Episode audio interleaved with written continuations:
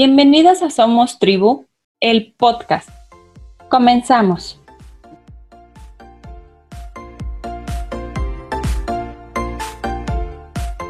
Hola, hola. Hoy nos acompaña Laura del Carmen Ruiz Vera, instructora. Ella es licenciada en Pedagogía con especialidad y maestría en habilidades directivas. Entre sus logros académicos adicionales destaca una certificación en competencias docentes a nivel medio superior, Profordems y Certidems, misma que obtuvo como una beca por su desempeño. Además de tener 15 años de experiencia en la educación, se ha mantenido muy activa por el involucramiento que le permiten su desarrollo humano, apoyando a asociaciones civiles, entre las que destaca un voluntariado en el Teletón, México Unido trabajo directo con Fundación Ser Humano para niños con VIH, prácticas profesionales como vinculador en reclusorio, hospitales psiquiátricos y niños que viven en pobreza extrema en la Asociación Civil Voces de México, Paz y Justicia Social. Por Universidad Tecmilenio, cuenta con la certificación en psicología positiva, organizaciones positivas, mapas mentales con Busan y actualmente se encuentra en proceso de capacitación para líderes transformadores por el Sistema Tecnológico de Monterrey. Hoy nos comparte el tema de la gratitud. Bienvenida, Laura. Gracias, Clau. Bueno, pues vamos a comenzar. El día de hoy pues tengo un tema para ustedes que es de sobra importante. Creo que algo que nos está enseñando la pandemia es que tenemos que aprender a valorar a ser agradecidos, a sobreponernos a las adversidades que no habíamos visto que estábamos viviendo, incluso la misma pandemia como tal es una adversidad. El tema que hemos preparado es resiliencia y gratitud, con dos preguntas. ¿Cómo acepté los nuevos retos? Y la siguiente es, después del 2020, ¿qué cambiará? ¿No? ¿Por qué es importante hacernos estas dos preguntas? Uno, porque naturalmente nuestra vida va a cambiar. ¿Qué quiere decir esto? Que una vez que podamos regresar a la calle, pues habrá personas que no regresen con toda la confianza y es pues natural, ¿no? Eh, que una vez que regresamos a las escuelas, empecemos a vivir una nueva crisis sanitaria dentro de ellas, que una vez que regresemos a las oficinas, empecemos a tener eh, ciertos síntomas de ansiedad, de estrés y demás, ¿no? Bajo este concepto será importante entonces entender que tenemos que salir, antes de salir de nuestra casa, tenemos que tomar un escudo que nos proteja y ese escudo le vamos a llamar resiliencia. ¿Por qué es importante para mí eh, tocar el término de resiliencia y unirlo a uno muy poderoso que es la gratitud? Porque naturalmente es la única forma en la que podemos eh, fortalecer a nuestro sistema. Eh, todos estamos pensando en este momento en el sistema inmunológico y cuidarnos y, y ver si hay algún medicamento y si existe alguna vacuna, pero nadie está pensando en aquello que realmente hace que nosotros tengamos ciertas acciones para con los demás. ¿no? A mí me gustaba mucho, eh, estamos viendo que la Tierra se está curando, estamos viendo que la naturaleza está tomando un rumbo importante, pero algo que no sabemos qué va a ocurrir es cuando salgamos nuevamente, ¿qué lecciones habremos aprendido de esto? ¿Será que dejamos de tirar basura en la calle? ¿Será que cada que vayamos a la playa no dejemos basura? ¿Será que cada que nosotros tengamos que tener una acción, seamos conscientes de lo que estamos haciendo para con la tierra, para con el ambiente, para con nuestra familia? Ojalá que ese fuera el mensaje que, tengamos al final de todo esto. Pues vamos a comenzar. Eh, primeramente voy a hablar eh, de los dos conceptos separados, luego vamos a hablar de resiliencia, cerramos con gratitud, ¿de acuerdo? La resiliencia es importante porque nos va a permitir sobreponernos. ¿A qué, nos, permite, a qué nos permite sobreponernos? A la adversidad. De hecho, una de las imágenes más comunes que se usan cuando hablamos de resiliencia es una plantita que brota en el desierto, una plantita que brota en tierra que no es, eh, en tierra árida. Es una forma de dar vida en algún lugar donde no la había. Es decir, todo aquello que te genera miedo, adversidad, tensión, estrés, eh, podría ser esta tierra que no es fructífera y tú eres esa plantita que dices, ¿cómo no? Yo puedo con esto y lo que sigue, ¿no? Eh, nos va a permitir potencializar nuestras habilidades. Una persona resiliente, un empleo resiliente, una, un líder resiliente va a ser naturalmente una persona que tenga la capacidad de solucionar y no de hacer un problema más grande, ¿no? A veces ocurre en el mismo trabajo, en la misma casa, que algo que podemos solucionar a los dos minutos se requiere una junta con 20 personas o juntar a toda la familia para decir cuál es la solución cuando la solución era tan sencillo, ¿no? No hacer un problema de algo que no es un problema. La resiliencia nos ayuda a generar mucho esta capacidad. Fortalecer actitudes. Eh, ¿Cuántas veces has escuchado, no eres tú, es como lo dices? Cuando escuchamos esta frase se refiere perfectamente a la parte de la actitud. ¿Con qué actitud toma las cosas? ¿Cómo, ¿Cómo estás escuchando a las personas? ¿Qué estás viendo cuando les estás prestando atención? Es que me hizo un gesto. ¿Y cómo sabes que no es un gesto recurrente de la persona y que no es algo personal? Es importante entonces que también la resiliencia nos permita cambiar nuestras actitudes. Es decir, no pensar que todo es personal y también creer que todo tiene un motivo para hacerlo. No las, las personas no salimos enojadas de nuestra casa, pero hay días que parece que el universo conspiró para que así fuera, ¿no? Entre que hay tráfico, se te cruza alguien, te pegaron en el coche, bueno, pues es un día difícil y tú piensas que eres la única persona con problemas. Espérate, yo hay un montón de personas que tienen problemas todos los días, ¿no? Ser resiliente nos ayuda a cambiar mucho nuestra actitud y algo bien importante, nos permite ser personas positivas. ¿Qué quiere decir esto? Que una vez que nosotros aprendemos cómo jugar con nuestra resiliencia, empezamos a entender todas las cosas desde una perspectiva positiva. A mí me gusta mucho el concepto que se da en psicología positiva a las cosas negativas, ¿no? En lo negativo siempre decimos que para algo malo van a aparecer siete cosas malas igual, de malas o peores. Y ocurre que es el día que tienes que parar más temprano y no viste si había gas en tu casa y te metes a bañar y el agua está fría. Y ocurre que ese día tampoco checaste la gasolina de tu coche, te subes a tu coche y tu coche no trae gasolina. Y sales a la calle y te para un tránsito y te dice que hoy no circula. ¿no? Entonces, si te das cuenta, una vez que empiezas con algo malo, se vuelve una cadena de cosas malas. ¿Qué ocurre cuando lo hacemos igual pero con cosas positivas? Pues empezamos a cerrar esa cadena de cosas negativas. Es decir, me paré, me bañé con agua fría. ¡Qué padre! ¿Sabes qué?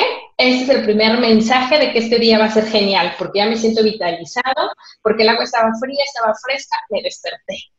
Oye, el carro no trae gasolina. Ah, ya se va a pasar a echar gasolina a la gasolinera que más cerca donde hay un Oxxo y me paso a comprar un café para terminarme de despertar. Y entonces te das cuenta cómo es que vas cambiando tu mentalidad y pasas una mentalidad negativa que atrae cosas negativas a una mentalidad positiva de sobreponerte. Es decir, no te sientas en tu coche, te pones a llorar y dices, ya no voy a trabajar porque me bañé con agua fría y traigo gasolina. Es un mensaje divino que no salga, sino todo lo contrario estás utilizando todo lo que está en tu entorno para fortalecerte. Eh, nos permite aprender de nuestros errores. La resiliencia no es que esperemos que los errores estemos repitiéndolos constantemente. La resiliencia es, acabo de cometer un error que me genera dolor, que me genera ansiedad, que me genera estrés, que creo que no podré sobrevivir a él. Y entonces es cuando tomamos la decisión de correr hacia atrás correr con toda nuestra fuerza y brincar esa barba. No estamparnos contra ella, porque estamparnos equivale a estar repitiendo exactamente el mismo error. Equivale a correr hacia atrás, correr con toda nuestra fuerza, brincar y sobreponernos a eso que creemos que era doloroso, angustiante, estresante. También nos va a permitir ser positivos y creativos, lo que decíamos hace rato con el ejemplo. Nos volvemos más creativos en el momento que empezamos a ser positivos. La positividad y la creatividad vienen aunadas con una fortaleza de carácter. ¿Qué quiere decir esto? Que cuando pensamos en positivo le llamamos hasta el chiste a las cosas, ¿cierto? De repente es, me bañé con agua fría, qué rico, tenía tiempo que no me bañaba y lo ves diferente. Ay, qué chistoso este, esta persona que va pasando en el carro y que me acaba de pitar, creo que lo conozco, ¿no? Yo alguna vez me imaginaba eh, manejando, eh, yo en gran parte soy maestra, decía, ¿qué pasará si yo me pongo loca en el claxon y pito desesperadamente y a la persona que me estoy pitando es un alumno? ¿Habías pensado en el impacto que tienen tus acciones negativas, aún desde perspectiva como ser humano? Sí, tengo todo el derecho y pitando, pero creo que no me gustaría que vieran esa imagen de mí como profesora hazte esa pregunta recurrentemente. Las cosas negativas que hay en ti, ¿te gustaría externarlas con otras personas con las que trabajas y demás desde una perspectiva natural? No es agradable. Por consecuencia, tenemos que aprender a ser positivos y creativos. Mejora nuestra calidad de vida, definitivamente. Una persona resiliente es una persona con la que te quieres juntar, es una persona que quieres que te aconseje, es una persona a la que quieres visitar. Yo me veo visitando a mi amiga que me sabe aconsejar, eh, me veo visitando a mi amiga que tuvo cáncer y que sobrevivió a él, me veo visitando a esta señora sabia que la vida la trató mal una y otra vez y siempre se sobrepuso, a estar escuchando un discurso de lamento y de dolor. Ay, es que fíjate que otra vez me engañó mi marido. Fíjate que otra vez no tengo dinero. Ay, es que las personas que tienden a lamentarse mucho es porque viven una enfermedad que vamos a ver más adelante, que es eh, generada por la falta de resiliencia, la diferencia de las personas que suelen ser resilientes. Si juntamos entonces lo que acabamos de mencionar con la gratitud, ¿qué nos va a permitir hacer la gratitud? Bueno, la gratitud nos va a permitir mejorar nuestro bienestar. Hemos hablado de la salud y la enfermedad en la psicología desde todas perspectivas humanas posibles, pero la psicología se ha enfocado totalmente en el estudio únicamente del comportamiento. ¿Qué quiere decir esto? Que nos ha puesto normas nos ha puesto incluso trastorno a todas las cosas que hacemos eh, por una cuestión de enfermedad mental pero no nos ha dicho que podemos reeducar a nuestra mente desde una perspectiva positiva y desde esa mentalidad generar un bienestar y salud mental. ¿A qué me refiero con esto? Eh, Laura, tú tienes TOC y ansiedad. Entonces necesitamos medicar tu TOC y necesitamos calmar tu ansiedad.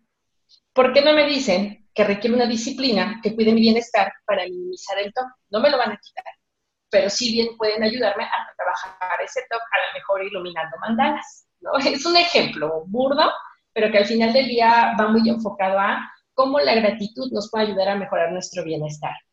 ¿Qué es importante entonces? Que muchas de las cosas que tenemos eh, ya muy ancladas en la sociedad, aprendamos a desanclarlas. No vamos a desaparecer a la medicina tradicional, no vamos a desaparecer a la psicología porque es una herramienta que necesitamos todos y creo que con la pandemia la vamos a necesitar más que nunca, pero sí vamos a aprender a generar una clave extraordinaria.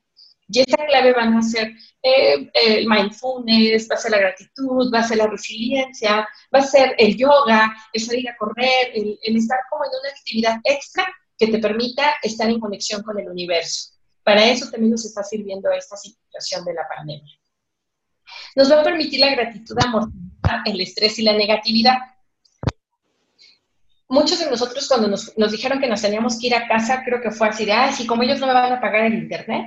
No, sí, pero como ellos no van a estar ahí en la casa con tres hijos, pero estamos después del día 10, 15, 20 en casa y nos dimos cuenta que no estamos gastando dinero en gasolina, y nos dimos cuenta que no estamos eh, gastando dinero en cosas innecesarias porque algo que está ocurriendo es que no tenemos cómo gastar nuestro dinero porque estamos encerrados, pues estamos aprendiendo a controlar también la negatividad. Incluso creo que muchos de nosotros después de esto estamos pensando en qué padre sería que mi empresa me diera dos o tres días de home office para poder disfrutar mi casa y a la vez estar en el trabajo, porque incluso nos volvimos más productivos. Cosa irónica, ¿no? Si ustedes me preguntan si Laura de las ocho horas que estaba en la oficina era efectiva a las ocho horas, pues te puedo decir que no, porque entre una cosa y otra, pues a veces volvían cinco horas efectivas. Si me preguntas, Laura, en la contingencia trabaja ocho horas, te voy a decir que trabajo nueve o diez, pero totalmente efectivas. Incluso ya llevo una agenda, que era algo que, que siempre he llevado, pero ahora soy más rigurosa con ello, y en mi agenda me pongo hasta pendientes que quiero hacer posterior a, la pandemia, ¿no? Ya tengo programados dos, tres cursos que quiero dar, y ya tengo programadas mil cosas más que no habría tenido si yo hubiera seguido en las horas oficina eh, como comúnmente estaba, ¿no? reducir la ansiedad y la depresión. Cuando aprendes a ser grato, te angustias menos, por consecuencia no tienes tiempo de deprimirte. ¿Qué quiero decir con esto? Estamos encerrados, qué depresión algo que yo aprendí en, esta, en estos días de encierro es que aunque estés encerrado, puedes tener un cachito de afuera adentro, ¿no? Yo tengo un hijo pequeño y de repente era, ay, mi hijo está aburrido, ¿qué hago? Lo metí en una cobija y lo arrastré por toda la casa. Y inventé un juego nuevo. Ay, ¿qué es hacer eh, la maestra de la escuela de mi hijo? Qué padre, porque es un reto nuevo, porque es la primera vez que tengo la oportunidad de enseñarle a mi hijo. Y creo que algo de lo que se quejan mucho de los, hijos de las personas que trabajamos es del tiempo que no pasamos con ellos. Yo quiero que mi hijo después de esta pandemia salga con un recuerdo de, me acuerdo cuando mamá se quedó 40 días conmigo y fue mi maestra. Y creo que eso va a ser gratificante para todos nosotros si estamos haciendo bien nuestro trabajo. Incita al perdón y a la generosidad. Cuando tú aprendes a ser agradecido, perdonas. El perdón viene muy anclado a la gratitud. Para poder ser agradecido tienes que perdonar. yo tengo que agradecerle a mi pasado, por muy malo que haya sido, por las cosas que me está permitiendo observar en mi presente y porque va a permitir que yo modifique mi futuro. Pero si yo no me he perdonado con la Laura del pasado, va a ser muy complicado que yo encuentre una respuesta en el presente y que yo pueda cambiar cosas en el futuro. Por ahí se habla mucho acerca de la repetición de patrones, ¿cierto? Es que checa cómo son tus patrones y seguramente los vamos a estar repitiendo. No, espera. Para dejar de repetir patrones es importante utilizar la fortaleza del perdón y junto con eso la gratitud. Y si lo dejas de ver negativo y piensas que lo que te ocurrió en un pasado fue un aprendizaje para tu presente y le das las gracias, dale gracias al ex del que te divorciaste. Porque sin esa persona no habrías aprendido qué querías en otra persona. Dale gracias a ese trabajo que no fue bueno. Porque sin ese trabajo que no fue bueno, no valorarías uno donde realmente te valoran como empleado.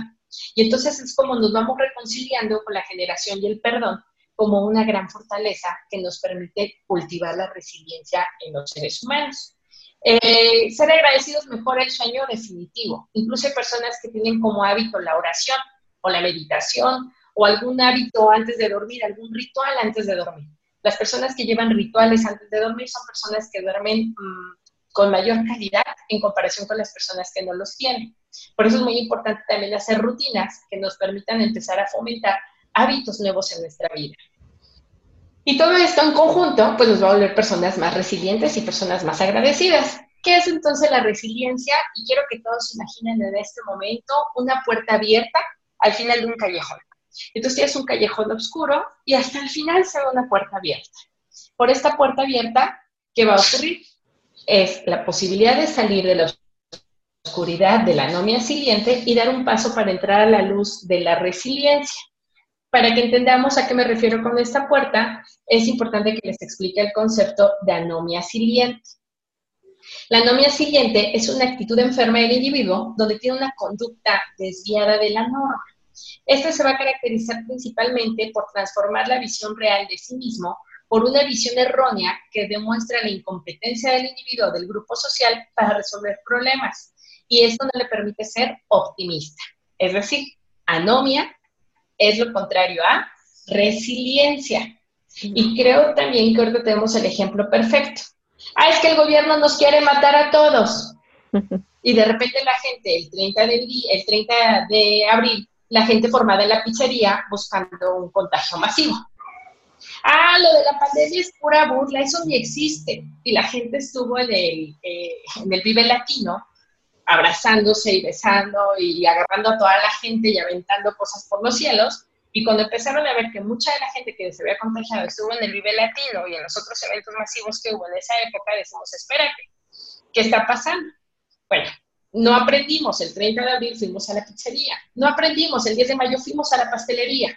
Estas personas que seguimos sin entender o que estamos generando un mito social de algo que no es un mito y que es una realidad, es personas que tienen anomia siliente preferimos echarle la culpa al entorno de lo que nos está ocurriendo a nosotros por no entender que tenemos un defecto, que es no asumir la responsabilidad de lo que está ocurriendo con nosotros mismos. ¿Qué es entonces la resiliencia? La resiliencia es la capacidad potencial que tiene el individuo para afrontar, la adversidad y salir de ella fortalecido. Ahora que les decía, corriste con todas tus fuerzas hacia atrás, te fuiste hacia la barra que está enfrente de ti, que es un obstáculo muy grande brincaste. Obviamente vas a generar un esfuerzo extra para poder salir de ese bache en el que estás en este momento. Comúnmente la resiliencia la podemos ver más cuando hay la pérdida de un ser querido, cuando hay un divorcio, cuando hay una ruptura laboral, cuando hay algún cambio de casa, porque son cosas muy grandes que impactan fuertemente a nuestra persona. Pero al final del día no puedes vivir de luto toda una vida. Cuando las viudas deciden terminar su luto, en ese momento aparece la resiliencia. Cuando las personas deciden salir a buscar trabajo después de una liquidación de una buena empresa, en ese momento aparece la resiliencia. ¿Qué estamos haciendo? Estamos permitiendo que el individuo afronte su adversidad y salga fortalecido de ella. A mí hay una frase que me gusta mucho y que creo ilustra bastante bien esto. Las cosas pasan por algo. Y naturalmente cada que cerramos una puerta es porque lo que viene es mejor. Y a veces te preguntas, ¿en serio estará lo mejor? No nos referimos a eso. Cuando decimos viene algo mejor, nos referimos a que tienes la oportunidad de generar un cambio. Que, si no lo habías provocado tú y no lo habías pensado tú, el universo conspiró de alguna manera para que se generara ese cambio.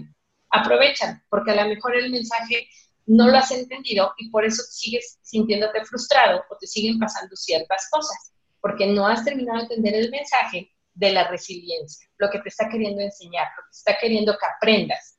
¿Cómo puedo saber si lo aprendí en el momento que me perdono? Perdono las cuestiones adversas que me ocurrieron y entonces empiezo a planificar un futuro a partir de mi presente. Ojo, la resiliencia se planifica a partir del presente y ya no tocamos la parte del pasado. ¿Por qué es importante hablar de esto? Porque en términos de duelo, de repente partimos del pasado hacia el presente. Y acuérdense que algo que ya no podemos cambiar es lo que ya pasó.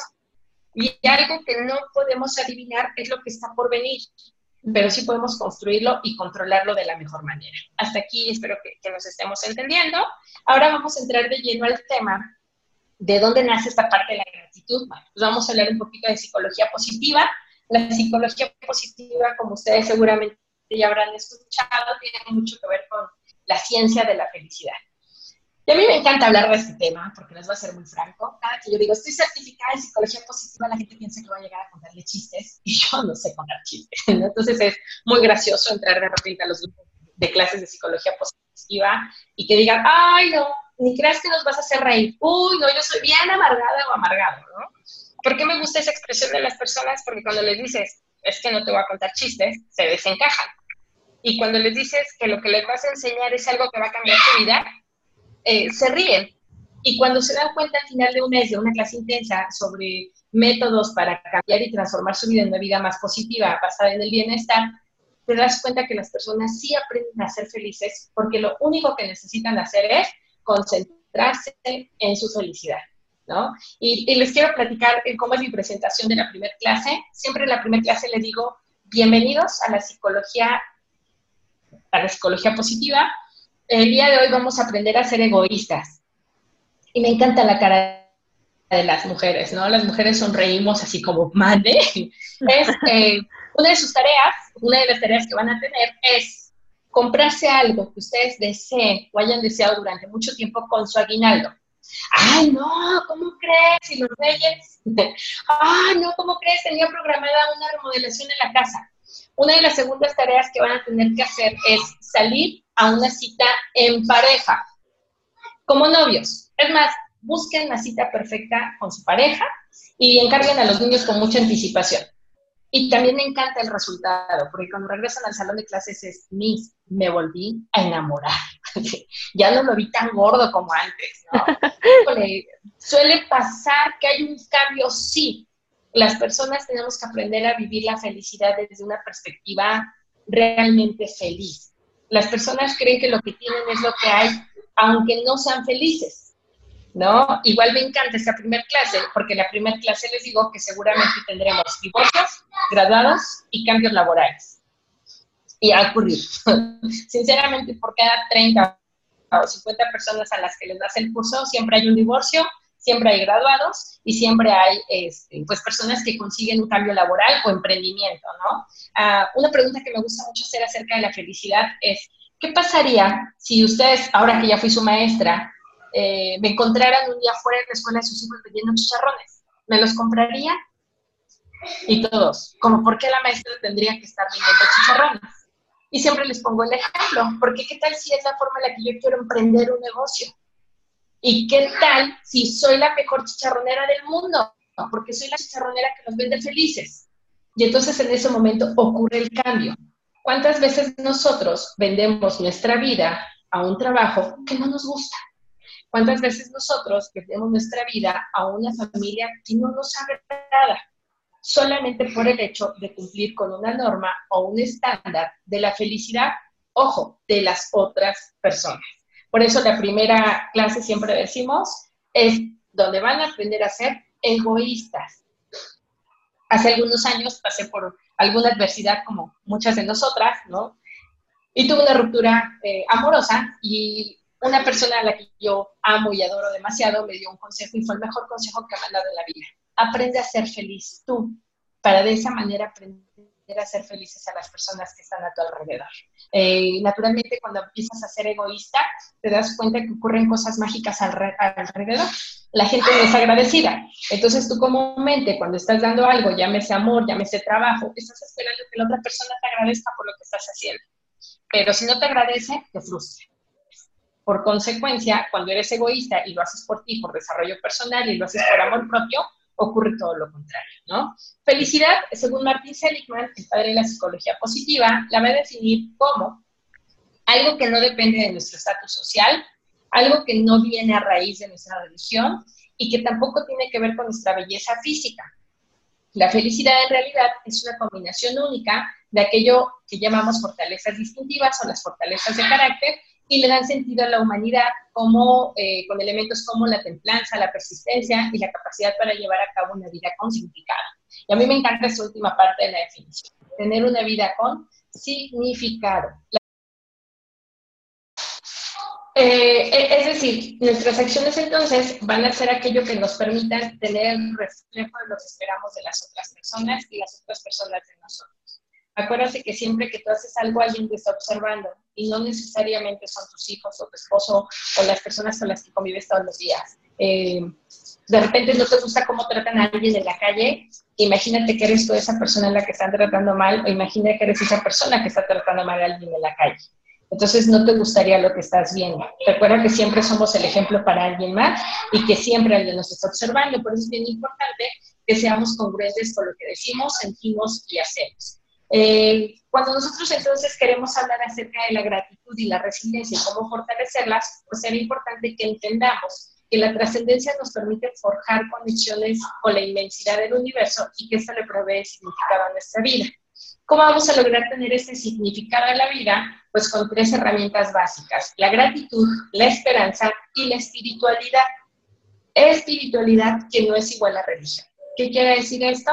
Fomentar buenas acciones, conectarnos con la naturaleza, conectarnos con el universo, aprender a ser agradecidos y respetuosos para que de esa forma se empiecen a desplegar un sinfín de acciones positivas que nos permitan tener pues una comodidad eh, personal, eh, que nos permitan fomentar la humildad, que nos permitan fomentar el amor, que nos permitan experimentar acciones positivas.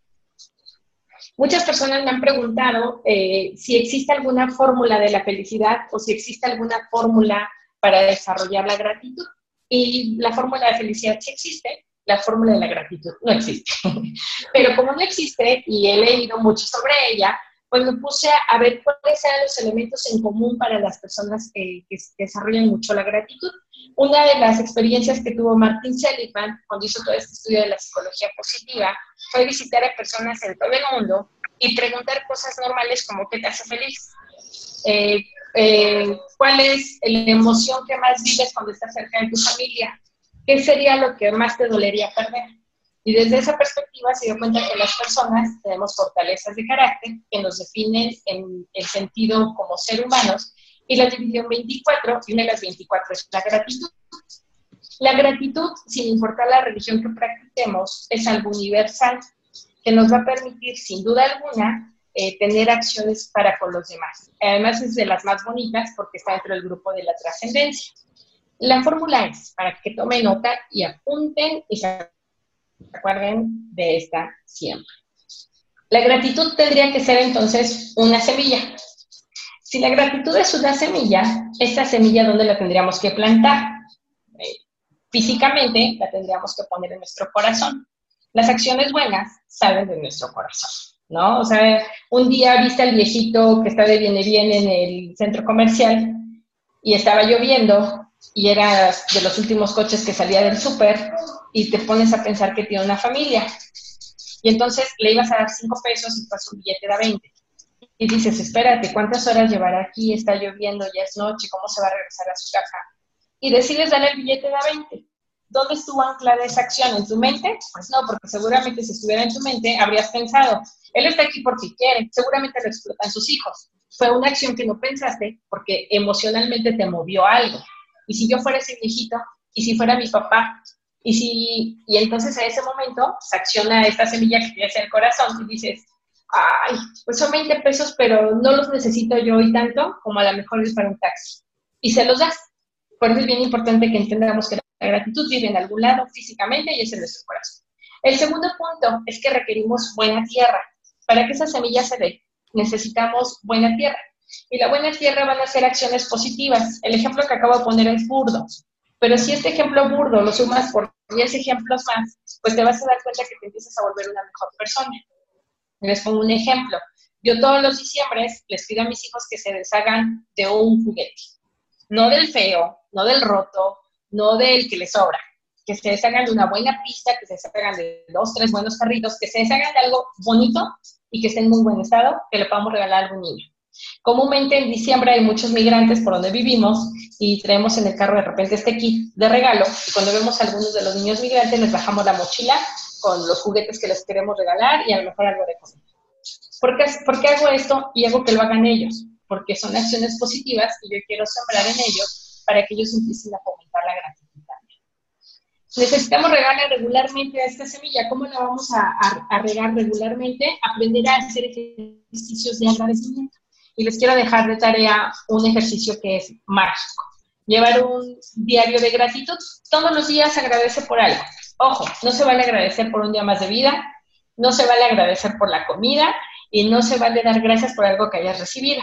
Tienes que escribir en ese diario de gratitud por otras cosas dice la canción de Amanda Miguel, las pequeñas cosas de todos los días, ¿no? El sol que te alumbra, el tener a tu ser amado a el tener la sonrisa de tus hijos, el tener la vida para ver la sonrisa de tus padres, los que cada a nuestros padres, y desde esa perspectiva empezar a llenar ese diario de gratitud. Después de 30 días que lo hayas llevado, revisa por qué diste gracias y te vas a dar cuenta que ninguna de esas cosas tiene un valor monetario. ¿Qué quiere decir esto? Todo lo que te llena es gratis y no te habías dado cuenta porque tú crees que lo que necesitas son cosas que tienen un valor comercial cuando esas cosas realmente no nos llenan. Necesito estas semillas rayos del sol. ¿Cómo los vamos a tener estos rayos del sol? Pues compartir de adentro hacia afuera.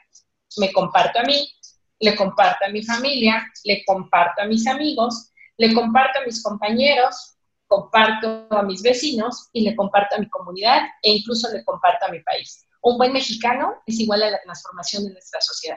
No esperemos que un presidente, que un político, que una persona nos cambie cuando el cambio está en nosotros como sociedad. No tirando basura en las calles, dando las gracias, dando el saludo, siendo mejores seres humanos todos los días. Y por último, y lo más importante, pues los rayos del sol. ¿Cómo lo vamos a ejemplificar en esta fórmula? Pues la correlación que tenemos con las virtudes como el perdón, el amor, la paz interior y esto a su vez se vuelve abono. Imagínate que te digo que el abono es el amor. ¿Dónde está el amor? En la sonrisa de una persona, en el abrazo que necesitabas de un amigo. Y nuevamente volvemos, las cosas que más nos llenan son cosas que no tienen un valor monetario. Y pues por último, ¿cuál es el concepto entonces de gratitud para cerrar con, con ustedes? Pues la gratitud es una de las fortalezas de carácter que tiene una correlación con nuestro bienestar. Quien aprende a experimentar una emoción positiva no solamente se siente contento, sino que además refuerza sus lazos con las personas y experimenta hacia sí mismo la gratitud. Es decir, el mundo busca la gratitud como una señal que cambiará las emociones y las actitudes para tener entonces una verdadera gratitud, necesitamos no esperar nada a cambio cuando estamos dando una buena acción para el mundo. ¿Cómo viste, Clara? Me encantó. De verdad, en, en esta situación en la que nos encontramos como sociedad, creo que va a ser como un oasis el haberte escuchado, porque es, es generar un poco de reflexión a la nueva versión que va a salir de nosotros. Es lo que queremos, ¿no? Eh, vivir amargados y repetir lo que teníamos, retroceder como persona, retroceder como sociedad, o tomar este aliento y salir transformado, ¿no? Me encantó. Así es, Clau. Muchas gracias, Clau. Laura, me gustaría mucho eh, que nos pudieras compartir tus redes sociales para que los papás que estén interesados en buscarte, en saber un poquito más de este tema, te puedan contactar. Ah, sí, muchas gracias, Clau. Eh, pues ustedes me encuentran en Facebook como Carmen Carmen. Eh, solamente que estamos por aperturar una nueva red social, la cual se va a llamar Escuelas Felices Eh, yo esperaré que esta esté activa en los próximos días. Si pueden eh, buscar el hashtag Escuelas Felices en cualquier red social, ya tenemos algún material allá arriba, ¿no? Eh, ¿Qué es el programa Escuelas Felices? Pues busca mucho de esta interacción que podemos tener con padres de familia, con escuelas y cómo transformar la educación en una educación positiva. Perfecto. Laura, por último, para que los papás te conozcan como persona, ¿me dejas hacerte tres preguntas? Adelante. Primera, define para ti qué es o cómo vives la maternidad en una palabra. Amor. ¿Un libro que nos recomiendes? Un libro que les recomiende. Mm, me gusta mucho Oscar Wilde, entonces sería eh, El retrato de Dorian Gray, por el nivel de descripción que maneja el libro. Perfecto. Y la última, una frase o mantra que te acompañe. Eh, sería un verso completo eh, que me quiero permitir dejarles también como regalo. Es parte de algo que se llama bondad amorosa y que se practica mucho para fortalecer la gratitud. Entonces sería, soy feliz, estoy a salvo, soy sano, pacífico y fuerte, doy y recibo aprecio. Quiero que seas feliz, quiero que estés a salvo, quiero que tengas salud y que seas fuerte y quiero darte mi aprecio. Muchísimas gracias, Laura. De verdad ha sido muy gratificante esta experiencia y espero que no sea la última vez que estés con nosotros. No, pues muchas gracias a ti, Clau. En verdad, una excelente experiencia. Gracias, Laura.